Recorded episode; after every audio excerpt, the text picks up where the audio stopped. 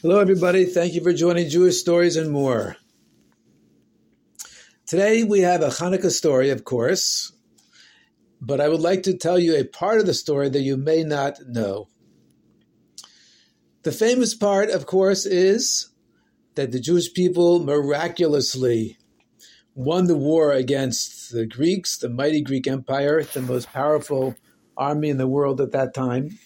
And they won it with a very small army, an army that didn't have many weapons, an army that was not trained officially, and very few people. In fact, it started out with only five people the five Maccabee brothers, the five brothers, um, including Yehuda, the famous one, and their father, Matisyahu, and miraculously, they won a war against the mightiest army of the world. And they eventually chased them out from Yerushalayim and from the whole Eretz Yisrael. When they came into the Beis of Hamikdash, they saw it was a huge mess. The Greeks did not want to destroy the Beis of Hamikdash. They wanted to influence the Jewish people to use the Beis of Mikdash to daven to idols. Chas v'shalom, God forbid. So the Jewish people had to get rid of all the idols and so forth, and they wanted to light the menorah, the six foot high, seven branch menorah, which stood in the Beis of Mikdash. Of course, the Greeks stole the golden menorah, so therefore temporarily they had to use a substitute, which is permissible according to the Torah. But the question was with the oil. Now, many people think that they only found one small amount of oil, but the truth is there was lots of oil. But the Greeks had made sure that all the oil that they left was impure. And the reason the Greeks did that was because that's what they really hated about Torah and about the Jewish people. Our belief in laws such as Tuma and Tahara, purity and impurity. The Greeks were fine. They even admired those parts of the Torah that were logical, such as giving charity, honoring our parents, not killing, not stealing, and so forth. But anything which was clearly an instruction from Hashem and not necessarily logical, this they were against. And the laws of purity and impurity are not logical. It's because Hashem said that XYZ, whatever the particular law is. That's why we keep the laws of purity and impurity, kosher, as well as other laws of impurity and impurity. That's why they specifically left lots of oil for us to use for the Menorah and Korbanos, but they made sure that it was all impure according to the Torah. And that is by breaking the seal of the Kohen Gadol. The seal of the Kohen Gadol showed that it was pure oil, and nobody had made it impure.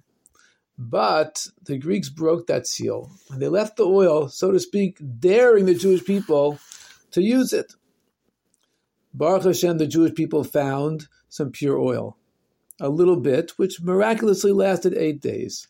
But what you may not know is that according to the Torah, the Jewish people could have used the impure oil because there's a halacha that when everything is impure, such as that situation where so many people had touched dead bodies by killing Greeks and so forth, or Unfortunately, if there were Jewish people that were killed, therefore there was so much impurity, everything was basically impure, that the halacha was that the Jewish people were allowed to use the impure oil. So why didn't they? The, the Torah itself tells us that in that situation where everything's impure, they were allowed to use the impure oil. And the answer is because the Jewish people wanted to show Hashem their appreciation and their love for Him for the miracle that He had done for them. That is the war. It was a miraculous war. According to nature, it's impossible for such a small army to defeat such a gigantic, well trained, highly funded, lots of money, experienced army. It was a miracle that they won. And therefore, the Jewish people wanted to do something to show their appreciation. Hashem went, so to speak, out of his habit to do something extra for us. He broke the laws of nature to give us a miraculous victory. So the Jewish people wanted to do something which was out of their habit. Of course, the Jewish people served Hashem, but to do something beyond what the Torah requires, that shows a special love. And that's why the Jewish people said, we do not want to use any impure oil, even though the Torah allows us in this situation to use impure oil because everything's impure. But we want to only use pure oil to show our special love for Hashem. And therefore, they looked and looked until they found, not really miraculously, it's called a nifla, a wonder, like the odds were definitely against finding it, but they did find it. And they used it to show their special appreciation and love for Hashem. And then Hashem responded and made that little bit of oil last miraculously for eight days. So this is an amazing lesson for us. And that is the idea of doing more for Hashem than what he requires. And this is also the idea of customs. For example, according to the halacha, one only has to light one candle per house each day of Hanukkah you only need eight ca- candles for a house. No matter how many people are living there, no matter what day it is, according to the halacha, one only has to light one candle per day. However, the Jewish people over the years have accepted upon themselves to do the mitzvah not only in a mehudar way, but a mehadrin min hamehadrin, a super a super beautiful way. Not only that everybody lights the menorah that is required to, but that we increase the light every single night. And this also teaches us the idea of increasing Torah, increasing mitzvahs every single day.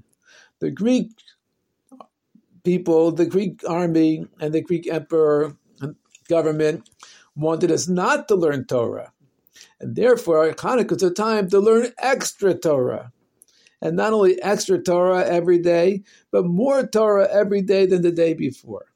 And this also is the way we should try to do things during the entire year, constantly increasing in learning Torah and doing mitzvahs. And now that we're involved in a great battle against our enemies, Hamas, and also many, many other enemies who have come out against the Jewish people, and it's really a worldwide battle. Now is the time, of course, for the soldiers to, they are so brave, they're so incredibly brave, following the uh, guide of the Torah and how to fight a war, which is complete dedication to Hashem. But also us who may not be in the IDF, may not be, even living in Israel. We are also in this war. And the way we fight is by increasing in Torah mitzvahs. That's our weapon. If we are not living in Israel and not part of the IDF, increasing in learning Torah, increasing in mitzvahs, increasing in goodness and kindness. And this way, im yirtzeh Hashem, we will win this war against our enemies, and that will be the beginning of the Geula, hopefully.